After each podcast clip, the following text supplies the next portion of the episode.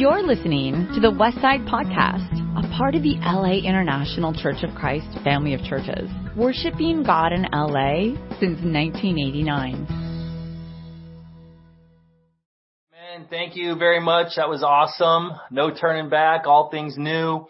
Welcome to 2021 West Side. We're starting this incredible series on really finding our place in His story. And I want us to this is going to be some deep stuff. We're going to have great teachers. But I want us to be more than just a church that's getting head knowledge. And I want us to be an enchanted church, the Spirit moving, miracles happening. It's important for us to connect with God in all kinds of ways. I don't know if you've written your psalm yet, that we're working on psalms that we're submitting there. I pray you do that. We want to connect multiple ways with the Lord, and looking forward to seeing how that all works out. So today we are going to start part one of our series, and today's really going to be a broad stroke of really the first 1,500 years of church history. Back in June, Back in May, I had John Oaks, Dr. John Oaks, do this broad stroke for us, but because of how God really reoriented our thinking, needing to focus on justice and social issues and concerns that went on, we held off on it. And so what I've done is I recorded what he said, and I've added some in. And what we're going to do is today we're going to hear from John Oaks from the lesson he did. I've got that embedded, and so you're going to get to see some of the insights there.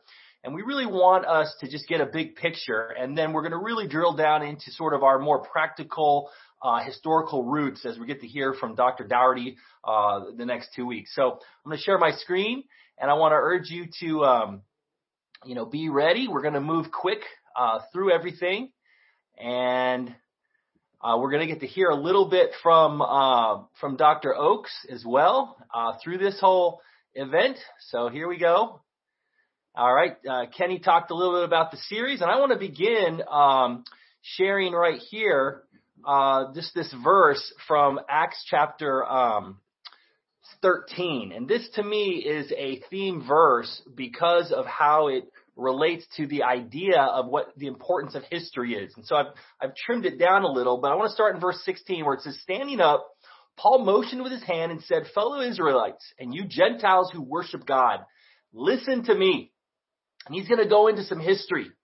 He says, "The God of the people of Israel chose our ancestors. He made the people prosper during their stay in Egypt. With mighty power, he led them out of that country. For about 40 years, he endured their conduct in the wilderness, and he overthrew 7 nations in Canaan, giving their land to his people as their inheritance. All this took about 450 years. And he goes on and leads up into the story of the gospel of what Jesus did and how Jesus had died for their sin and had resurrected.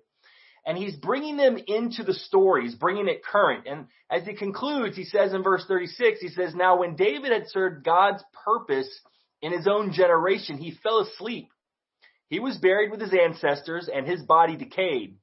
But the one whom God raised from the dead did not see decay. Therefore, my friends, I want you to know that through Jesus, the forgiveness of sins is proclaimed to you." He uses history to bring them into the narrative of God. And I loved history. I got my degree from UCLA in history in 1990. It was more economic history. Interestingly, I wrote a paper on the comparing the 1929 stock market crash to the 1987 crash.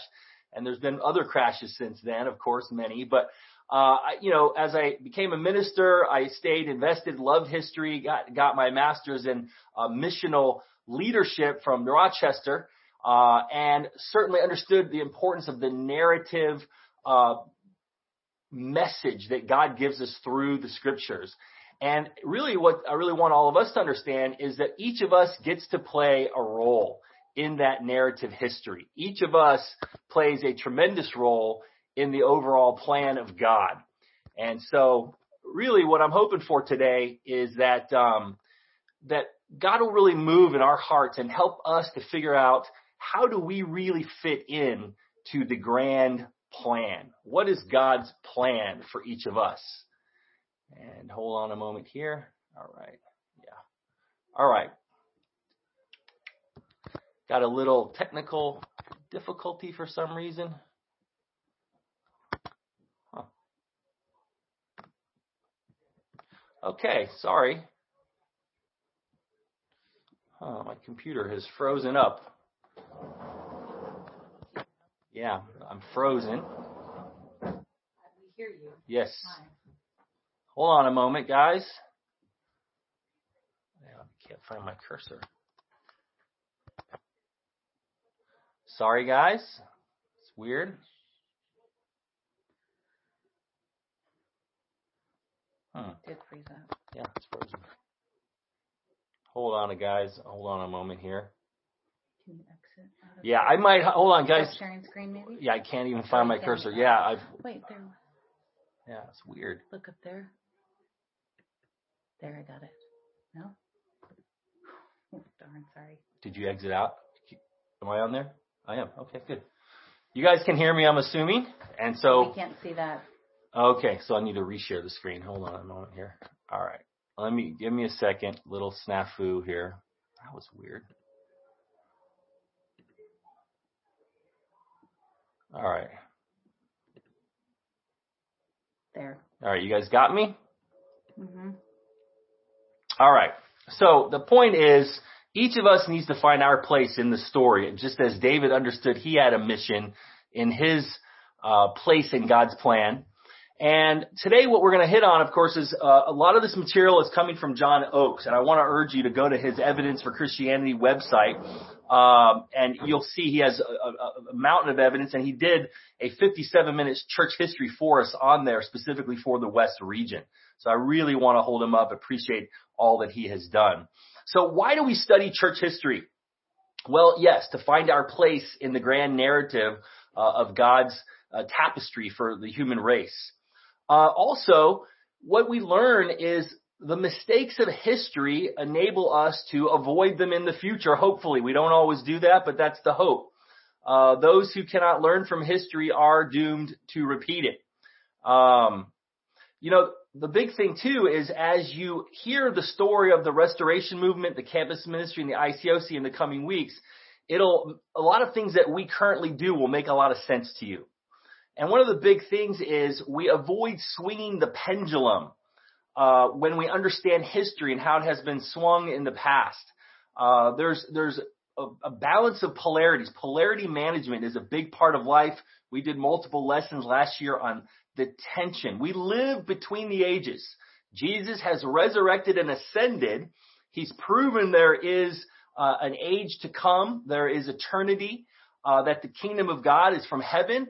But all things don't make sense right now.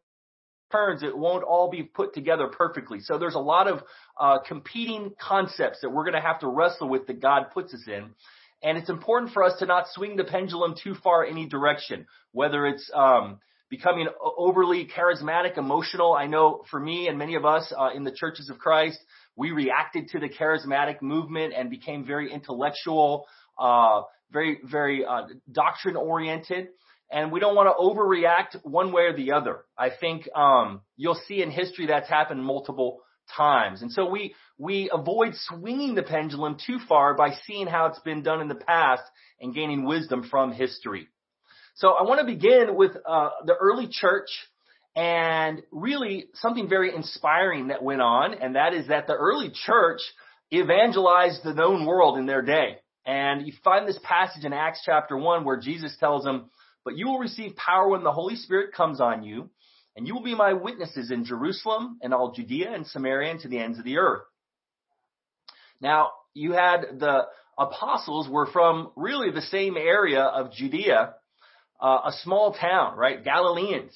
And yet they're given this incredible vision to not only evangelize all of Jerusalem, our challenge is to evangelize all of LA, but we're part of a movement that is all over the world.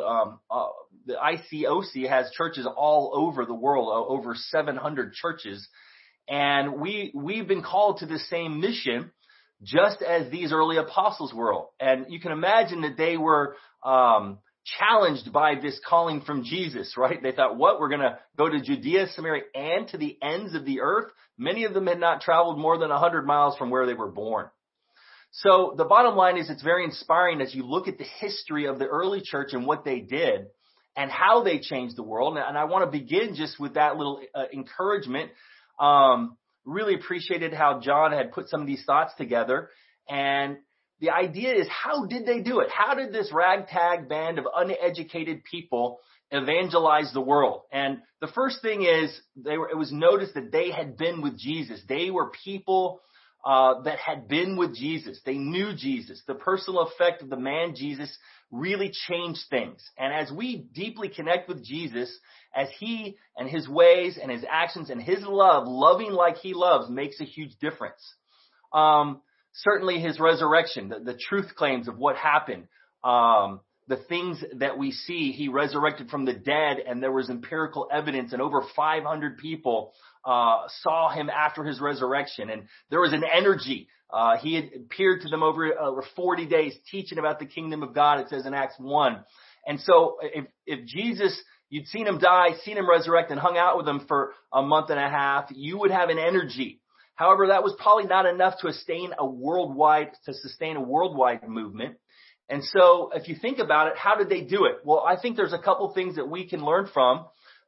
Christians certainly had a moral, ethical superiority in that day and age, a age of really worshiping multiple gods. I mean, the Christians were called atheists because they only worshiped one God, Jesus, in early Rome.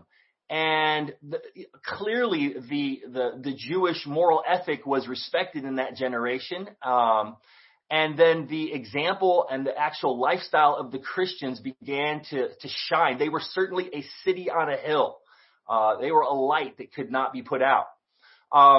They really, not only was their moral stance, their love, an incredible influence, but they answered the hard questions. You know, in Christianity, they didn't shy away. We learn about the Apostle Paul going into, the Areopagus and speaking and dealing with some of the most complex issues. And the Christians had the answer to the meaning of life. So that's going to help when we have the answer to the big questions, and Christians don't shy away from the big questions. That begins to win hearts. Number 5, Christianity gave dignity to all people. The church had compassion like no one else. Certainly, gospel writer Luke talked about how Jesus had a heart for the marginalized, women, those on the outskirts.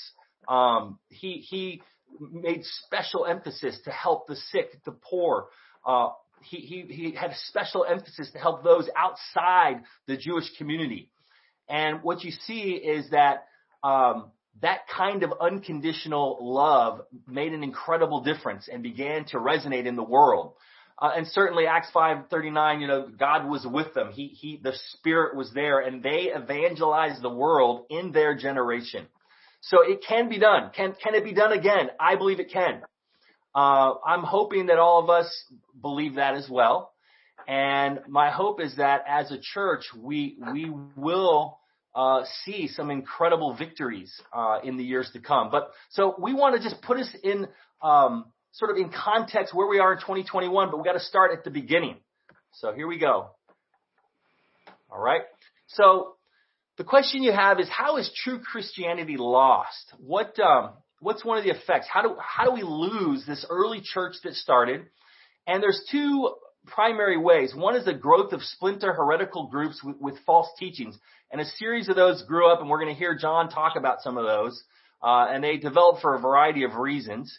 But then also with that, there's a drift of the true church from biblical practice, usually to really combat those heretical false teachings.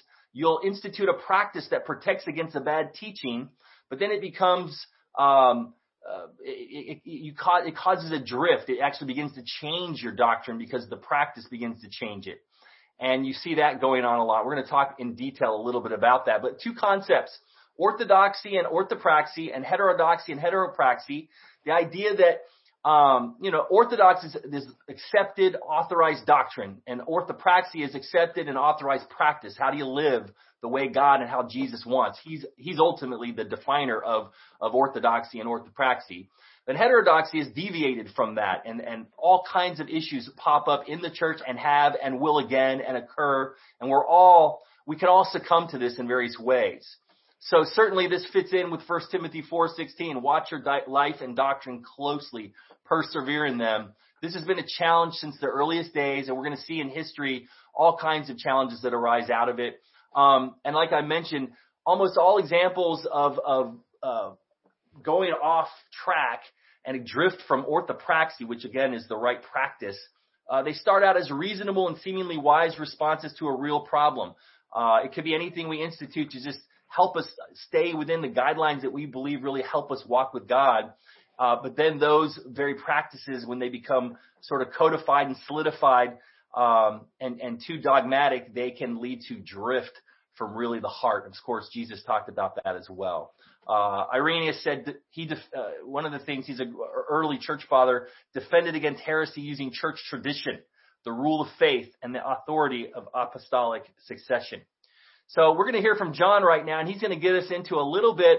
We're going to hear from him regarding some of the actual heresies. So let's listen to John, and he's going to explain in detail some of the heresies that developed in the first couple centuries.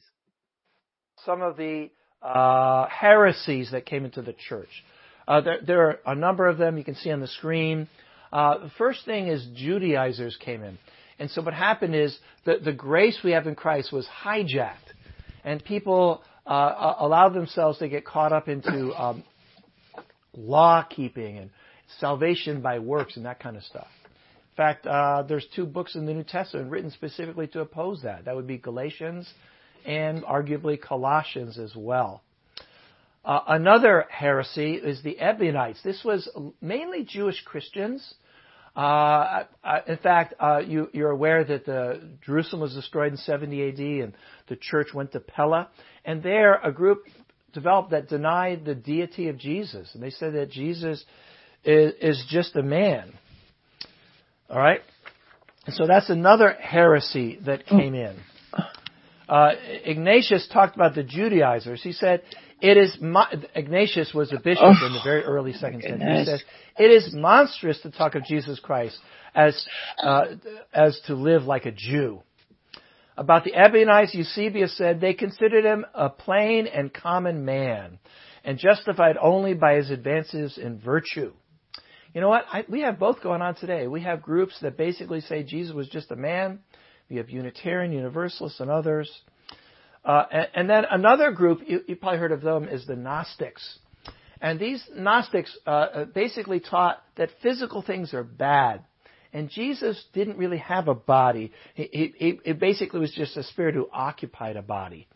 And Gnosticism is dealt with in the New Testament. In fact, the book of 1 John was written specifically to oppose a form of Gnosticism. That's why what John said, him who we saw and we touched. He talked about the fact that we touched him. And so they pulled mystery religions in, and they tried to spiritualize Jesus and make him not be human. But we understand Jesus to be fully human and fully God. Yes? And so you've probably heard of the Gospel of Thomas and maybe the Gospel of Judas. And these were Gnostic works. So that was another heresy that came up in the church. Another heresy was Docetism, which is a little bit like Gnosticism. The Greek word for Docetism basically says to appear. And so basically they argue that Jesus just appeared to be a physical person. And they argued that at his baptism, the physical person Jesus essentially was occupied by this the spiritual reality of Jesus. So they're denying his human nature. Another group that came in the mid-2nd century is the Montanists. This is a very interesting group. The Montanists, basically what happened is by the middle of the 2nd century, there was a fair amount of worldliness in the church. And by maybe modern standards, not too bad. And so Montanists, and he had a couple of women, Maximilia and Prisca. And so they started saying, we have modern day prophecy. And they had speaking in tongues. And basically it was a charismatic movement. And this church, this group was more holy, by average, than really the mainstream church. So a number of conservative Christians were attracted to that. You might have heard of a guy named Tertullian. He is the Christian who invented the word Trinity. And Tertullian, who was one of the greatest theologians and leaders of the early church, he actually became part of the Montanists. So they had charismatic Christianity in the 2nd century. And sort of present day, sort of new revelation and people saying whatever kind of came into their head as if that's, biblical. And so, of course, we have something like that. Another group, this is interesting, in the 3rd century. In the 3rd century, there was a horrendous persecution under Galerian and a couple other of the emperors. And at that time, this is when Christians were ordered, especially leaders were ordered to go and offer a sacrifice and to burn some incense and basically to worship the pagan god of Rome. And so there were some that actually did that. And the question is, what are we going to do about that? And so some said, those people can never be members of the church again. They were the purists. And basically, this was the vision on discipleship. They divided over what level of discipleship is acceptable to Christianity. Another heresy was the Arian heresy. This is in the early 4th century. And these were people who denied not the physical nature of Jesus, but they denied the deity of Jesus. So there were many heresies. Now, next I want to talk about the tendency to drift. I think this is more of a problem for us. And what we're going to find out is all these tendencies to drift away from New Testament teaching were done for an initial good reason, usually to prevent the other problem, which is heresy. All right, so generally what will happen is the church will develop practices that are not wrong, they're not sinful, but they're not wise. And they should only be accepted for a period of time for a specific purpose because of perhaps an attack on the church. And so some of the areas we'll talk about is church discipline, church organization, baptism, asceticism, creeds, priesthood, sacerdotalism, the tendency to have sacraments. I don't have time to talk about all these. I can barely mention them, but I'll mention a couple. For example, let's talk about drift in the area of church organization. So the early church, let me see, I think I have a slide on that. No, I don't. So the early church was led by evangelists. And then by the second half of the 1st century, it was led by evangelists and elders. And then by the time you get to the early 2nd century, what happened was evangelists had a very, very limited role. There's no evidence of evangelists even being involved. What happened is you had a head bishop and then the elders. Now, why did they do that? Because of heresy. What would happen is if you had one head bishop, if heretical teaching came into the church, what they would do is they'd replace the bishop and they'd save the church. Great idea, not biblical. And so eventually what you got is a head bishop, and then you got a head bishop over the other bishops. You had an archbishop, and the archbishop would be the bishop of a major church, and that bishop would be over the bishops in the smaller churches, and slowly but surely a very strong hierarchical structure developed in the church. That could never happen to us. Oh wait, yeah, it actually did, didn't it? And then eventually you had metropolitans, and then you had popes.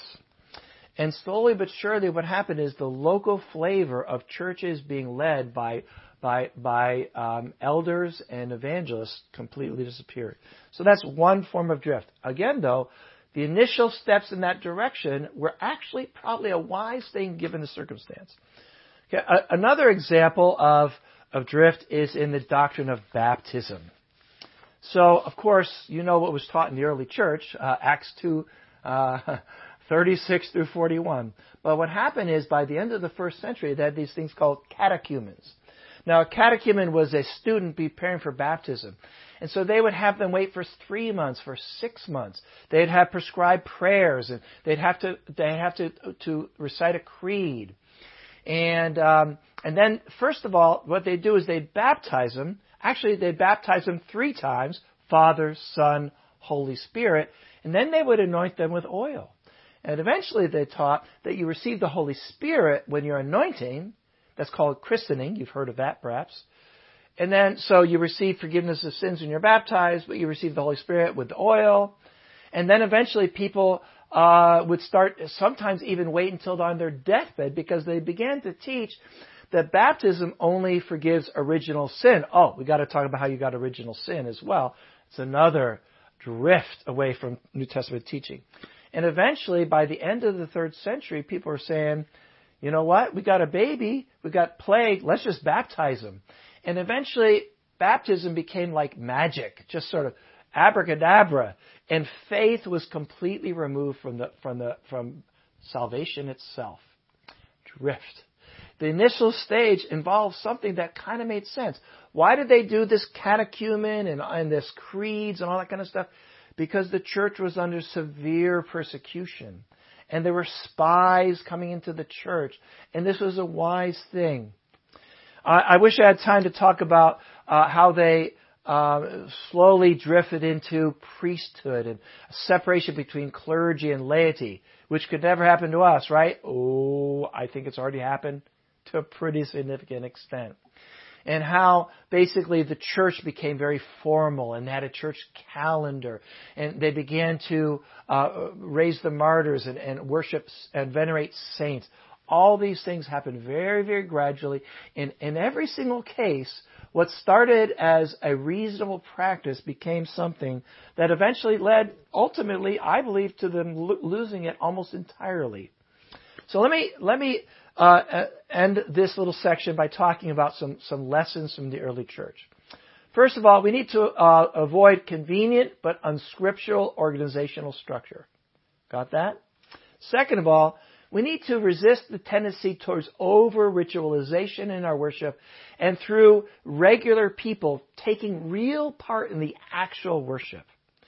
We should not avoid overreacting to false doctrines. We need to be careful about relying on creeds to maintain our faith. We shouldn't overemphasize physical sacrifice to the point that people no longer be able to experience the basic pleasures of life. We need to avoid the clergy-laity situation. We need to stress good Bible exegesis. Amen. Okay, so a lot of material there to kick off the early days. And right now what we want to do, West Side, is we've built these house church connections between our small groups, our campus, our single, and our married family groups. If you're visiting today, welcome. It's great to have you a part of it. If you don't know which house church you go to, you could just stay in the main room. But right now we're going to take 10 minutes. I want to just give everybody a chance, and not all of you are going to get to share in your group, but a few of you will. Why do you think knowing church history is valuable? I want you to engage a little bit in the house church setting. House church leaders, please, help run the call. But here's what's going to happen. You just get to choose your own breakout right now. So that's what we're going to do is I'm going to break us out. And here we go.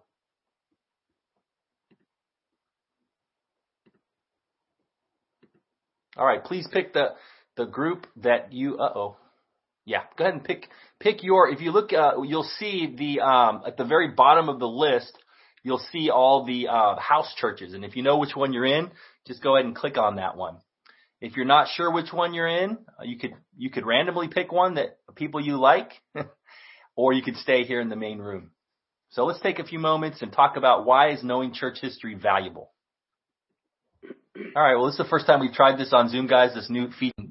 I hope you had some discussion. It's good to see everybody. So we're gonna run quick now through some history. We're gonna end in the Reformation, and then next week we're gonna pick up really with the Restoration Movement, and but we're gonna go through basically 1500s right here in the Reformation, a broad stroke. We're not gonna hit all that. We're gonna hit some specific stuff that does relate a little to some of the things we see in different churches, where doctrinal stuff has originated from, some names you've probably seen in history. We're not going to go super in-depth, but I want you to see some of it. Again, if you want to get more in-depth, you can go to Dr. John Oaks on his Evidence for Christianity website. He has actually a 12-hour series you can watch on really what we're covering here pretty quick. So if you really want to do that, it's fantastic. We want to keep educating ourselves. So, all right, we're going to go back into the keynote, and we're going to dig in now to the first, the third and fourth centuries, you had the persecutions really were very severe under Decius and Valerian, under Diocletian, severe persecution of the Christians. I always say that true disciples of Jesus really weren't going to fake their commitment or wouldn't say, hey, I'm a Christian just to fit in when they risked being, sent to the arena and thrown to the lions. They weren't going to give lip service typically when death was on the line. And this brought up one of the heresies we talked about. A lot of the Christians did not actually stand their ground when asked to give, to say Caesar is Lord. They did. They said Caesar is Lord instead of dying. And but they, we don't know all the circumstances. You can read about some of them in historical accounts. But a problem arose in the church if you gave into emperor worship, if you did not stand your ground because you're going to die. But then later you felt bad, you repented, and later you go, hey, I want to rejoin the church, or the persecution quieted down and now it wasn't such a big deal and you wanted to rejoin the church. That was a major challenge in the early church, because then what do you do with that? Some people lost their life, lost their family members, others didn't, and then how did you accept them back into the church? I think ultimately the church chose to the forgiveness, by and large, was the rule, but there was questions on whether they could ever lead, they could ever be a leader of the church. And again, they felt like, I think there's a lot of history on it, but the story is that many times they did allow, through grace, that they let them back in. But it's a challenging thing, you can only imagine. Now, of course, Christianity took a major turn with the Edict of Milan in 313, which is the toleration of Christianity became accepted, persecution was eliminated, and Constantine became, a pseudo-Christian emperor of Rome. And what he did is he basically legalized and made Christianity the Christian religion of Rome. And now it was now popular to become a Christian. It was almost like citizenship, and Christendom began. It was this world of the state and the religious leadership began to merge. Many people thought it was fantastic. Membership swelled, but of course then an apostasy occurred. Because it was now popular, because it was now accepted, then people would pay lip service. And then, you might have had, there was great challenge with the things of orthopraxy, and orthodoxy, of course. Orthodoxy, was held together through the various creeds that were created to hold people to certain standards. But of course the practice was hard to maintain. And Christendom, in many ways, created the falling away of, I think, true Christianity, true discipleship, giving up all things for Jesus and his mission. When it's popular or you can get a political position, it begins to pollute our faith, and we've seen that in history in many, many ways. So, a couple key figures in the early days: Augustine, one of the great early writers, taught on. Really crystallized this idea of the sovereignty of God, maybe overemphasized the sovereignty of God as the nature, one of the key natures of God. And it led to some thinking that later influenced Calvin quite heavily, Zwingli quite heavily, this idea of total depravity, monarchism, which means really only God is involved. Only God is involved. There's no human component to salvation. There's nothing you can do about it. Predestination. Infant baptism arose through some of these teachings because now it's just by grace. It's only God. Faith got eliminated. Of course, the plagues had something to do with it and other issues. But Augustine had a tremendous influence, still has a tremendous influence on theology, fifth centuries, and is referenced quite heavily in many ways. There was another guy, Pelagius, who really believed that there was a component to free will in our salvation process. Was it work salvation?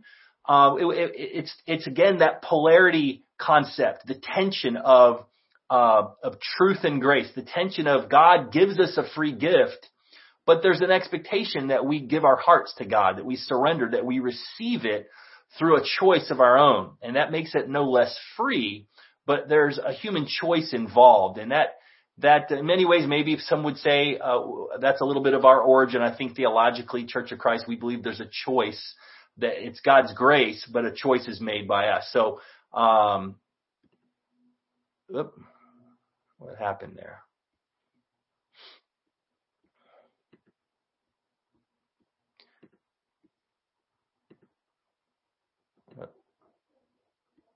Sorry about that. That's odd.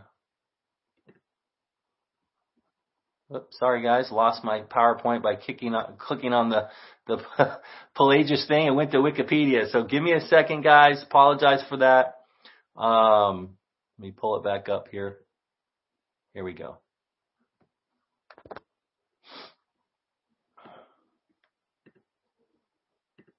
All right. Here we go.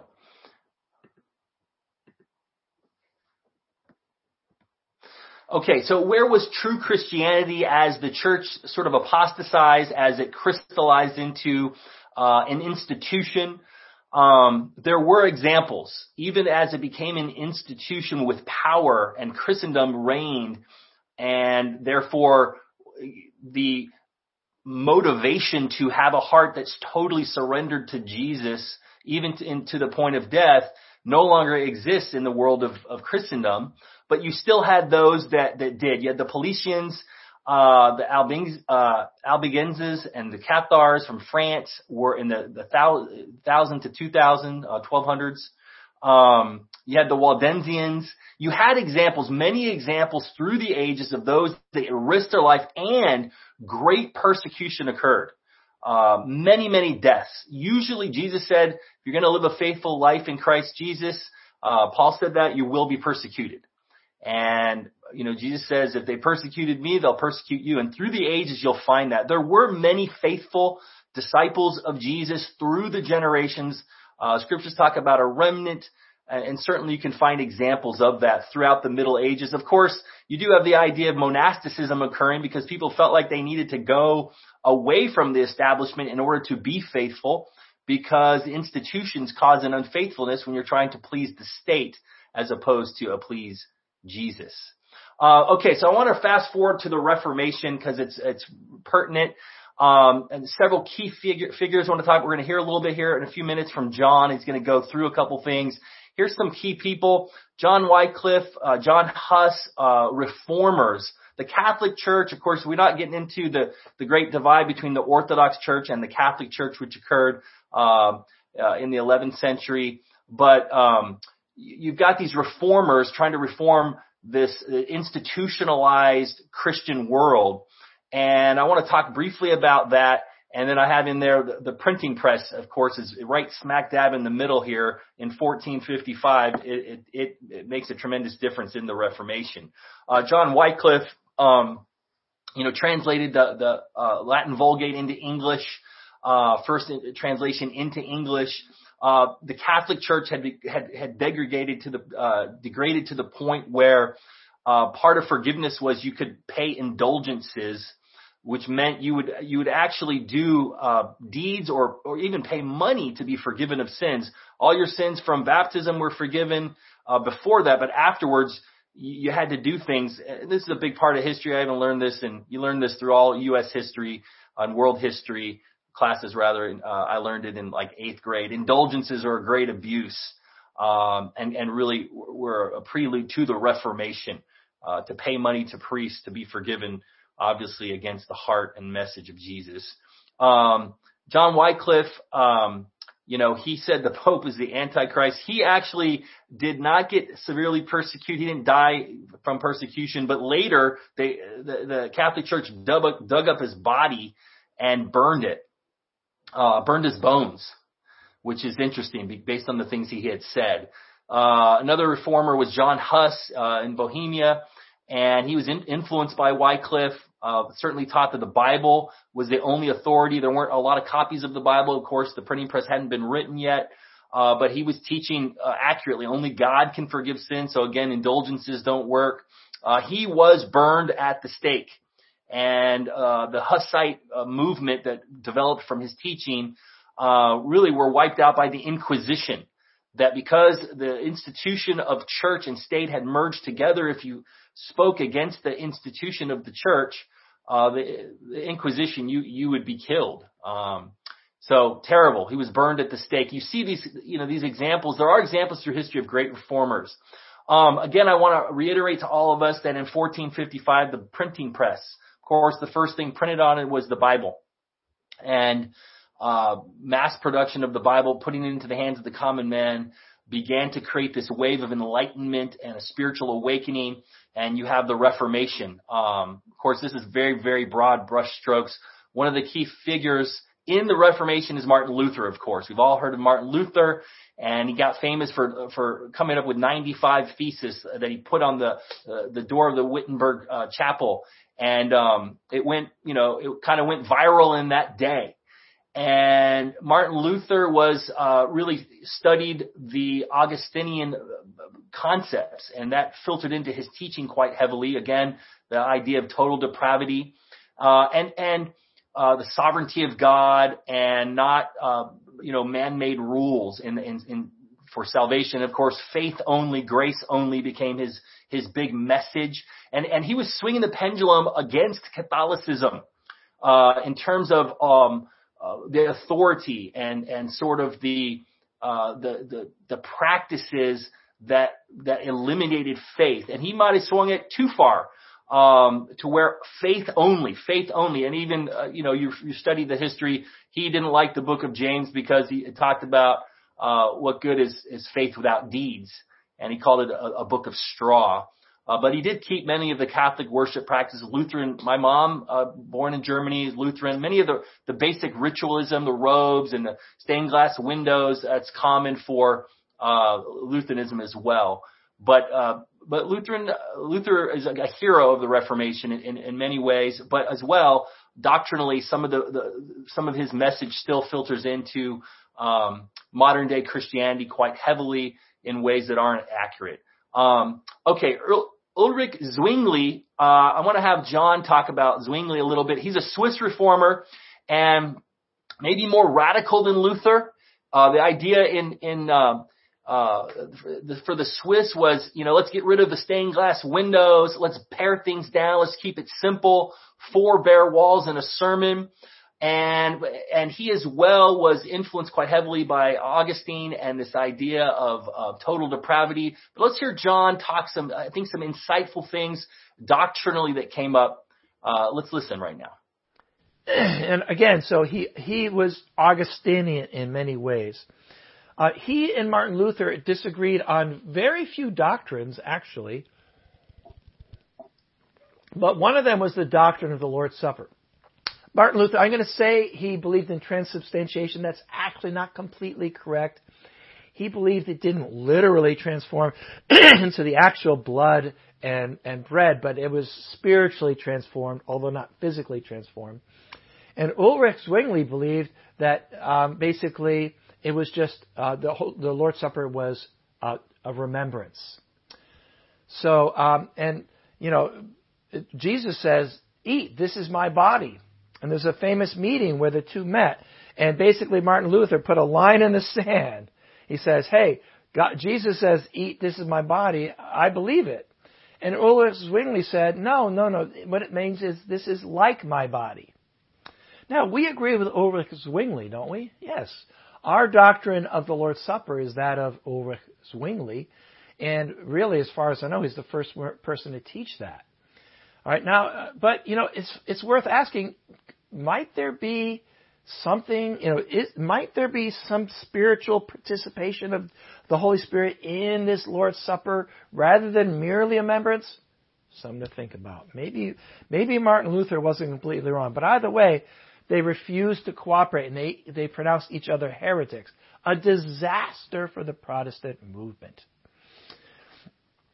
Anyway, very important to note, again, most of the Christianity that's practiced today comes directly from Zwingli and Calvin. And he made a very important point here, which is a problem, which is he said baptism is merely a symbol. Basically, what Zwingli said is, baptism is the Christianity what circumcision is to Judaism. And therefore, baptism is merely a symbol of what God has already done.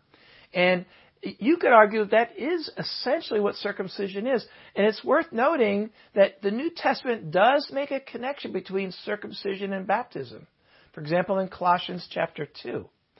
But basically, Ulrich Zwingli was the first person in history to teach that baptism is an act which is a symbol of something that God has already done. Well, there you go. So where did that come from? Ulrich Zwingli.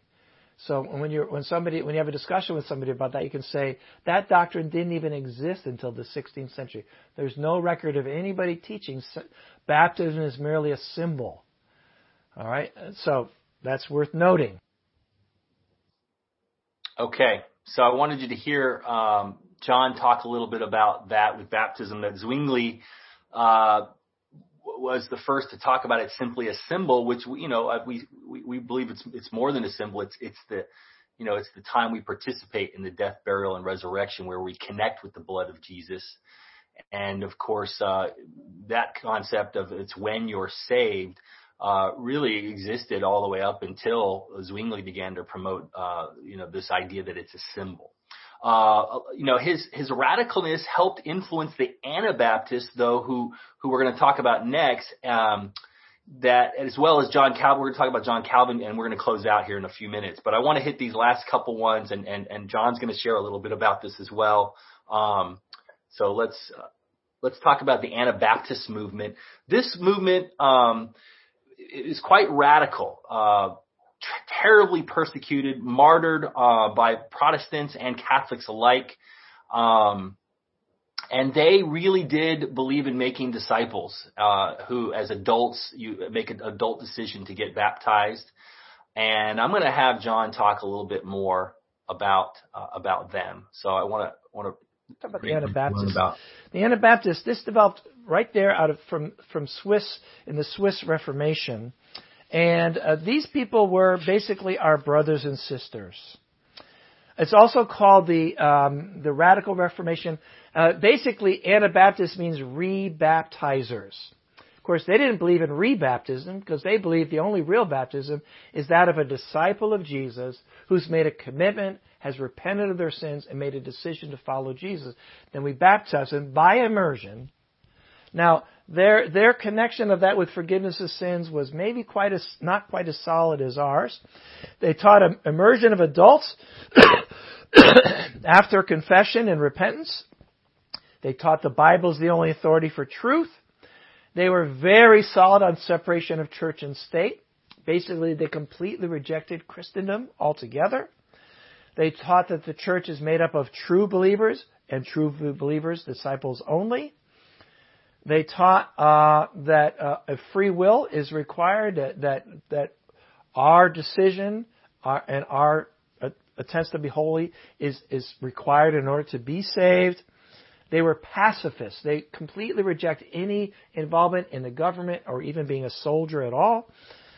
They taught kind of a prevenient grace. I'll talk about that in a minute.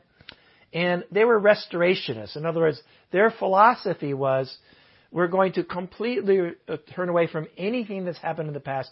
We're trying to reestablish primitive Christianity, which is basically what the Restoration Movement is, and really is, in a sense, our background. One of the things about the Anabaptists is that they were very schismatic. When we try to restore the exact new Christianity of the New Testament, one of the most difficult things is to maintain unity.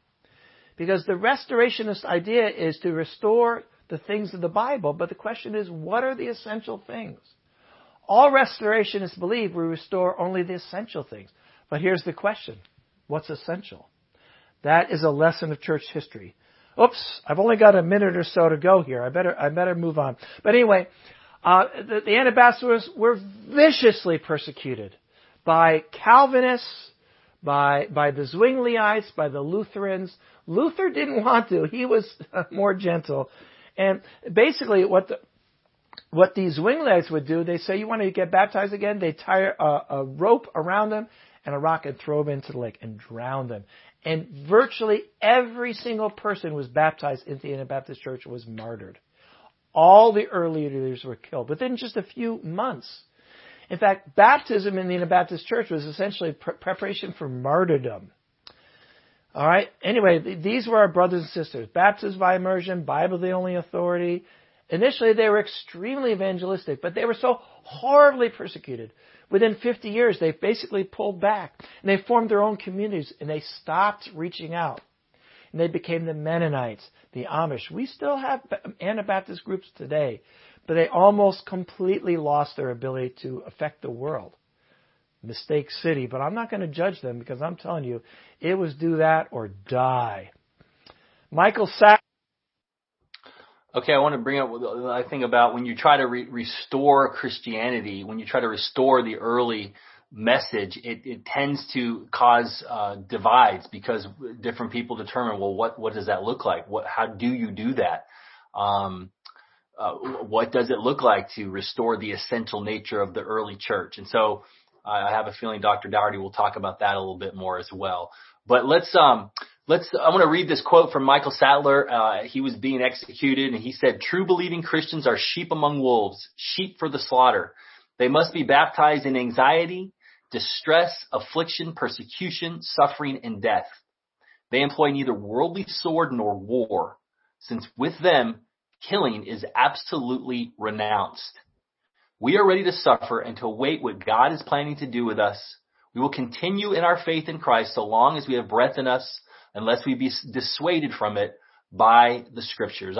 You look at history, it really looks like they were true disciples trying to establish the church. They didn't really up and move to the new world to sort of seclude themselves. Really, at first they didn't. And they fought the battle and died for it. And sometimes that's the calling. And it may again be the calling, even in our generation. Let's close out with a little bit more about John Calvin, and I'll have John close out just a few words on Calvin here, as well as Arminianism, and we'll close out with this. Two concepts we as a church, you'll see, he'll share about. The bottom line is John Calvin, the most influential theologian after Augustine before modern times.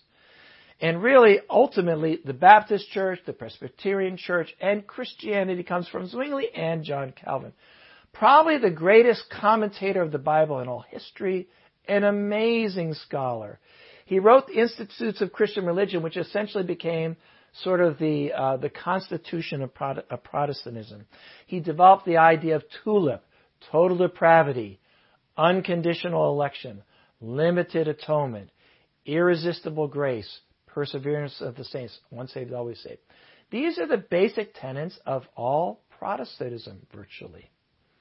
And it explains why people believe in once saved, always saved, which makes absolutely no sense. Why would you believe in that? Because you believe in total depravity. And if you believe in total depravity, you believe that only there's a limited atonement, which is a damnable sin, in my opinion. And therefore, grace has to be irresistible. And therefore, once saved, always saved. And that's the basics of Protestant Christianity. Arminius, Jacob Arminius, who was a Dutch reformer, who he tried to throw out this radical Calvinism and reestablish the idea of prevenient grace, which grace is a gift, yes, but it's a gift in which we participate. And basically, if somebody accuses you of being Arminian, you go, really, Armenian? I'm not Armenian. I'm Italian. No. Arminian, which means that we believe that we have a role in our salvation in accepting, and that God allows us to decide whether we will be a Christian or not. By the way, there are Arminian groups. The Methodists are Arminian, and the Church of Christ, and even some Baptists. Oh, I wish I could talk about the lead up to Protestantism and the development of evangelicalism and sort of the happy Calvinism of the 18th century and the mourner's bench and the sinner's prayer and all that. I don't have time to talk about that. Hopefully, though, I've given you enough sort of food for thought, and you're going to maybe read some books, and who knows, maybe even. All right. Maybe even you'll go through a study series on church history. So, because of time's sake, guys, what we're going to do is we're not going to break out into house churches again, or I'll tell you what I'll do. We're going to close out right now. I will leave the Zoom open for some fellowship if you'd like to. I'll even go ahead and open up the breakouts if you'd like to go into it, if you want to have a talk with people in your group. But I'm going to call an end to our midweek because it's almost 9 at this time. But I want you to, right now just consider what surprised you or got your interest for further study. What jumped out at you? That's the goal, for you to begin to figure out how do you fit into the history. What doctrinal thing? What historical aspect, maybe some heroes like the Anabaptists or the Waldensians sparked your interest? And I want to urge us to continue to study and learn. We're going to get some great material in the coming weeks. I think it's going to be very practical. It's going to make sense to how we function. But I want to thank everybody for coming. So, again, we're going to close out right now with a prayer, and then I'll open up the rooms. But this completes the midweek. If you'd like to take off, you can. So let's close out with a prayer. Father, thank you so much for this opportunity to just take a broad brush look at the history of your early church all the way up through the Reformation and begin to see remnants of really what we do and what we believe, but also others that we come in contact with. And I do pray, God, that we can see ourselves in the grand narrative, the grand story of your kingdom established. And God, I pray that you will inspire us, help us to grow, help us to strengthen us, to know that there's a foundation and that there are pendulum swings we need to be careful of. I pray you will guide us and strengthen our church through our knowledge and through connecting to history. And, Father, help us find our place in Jesus' story. Thank you. In Jesus' name, amen. Amen, God. You've just listened to the West Side Podcast. For more information about our ministry, please visit thewestsidechurch.com or laicc.net.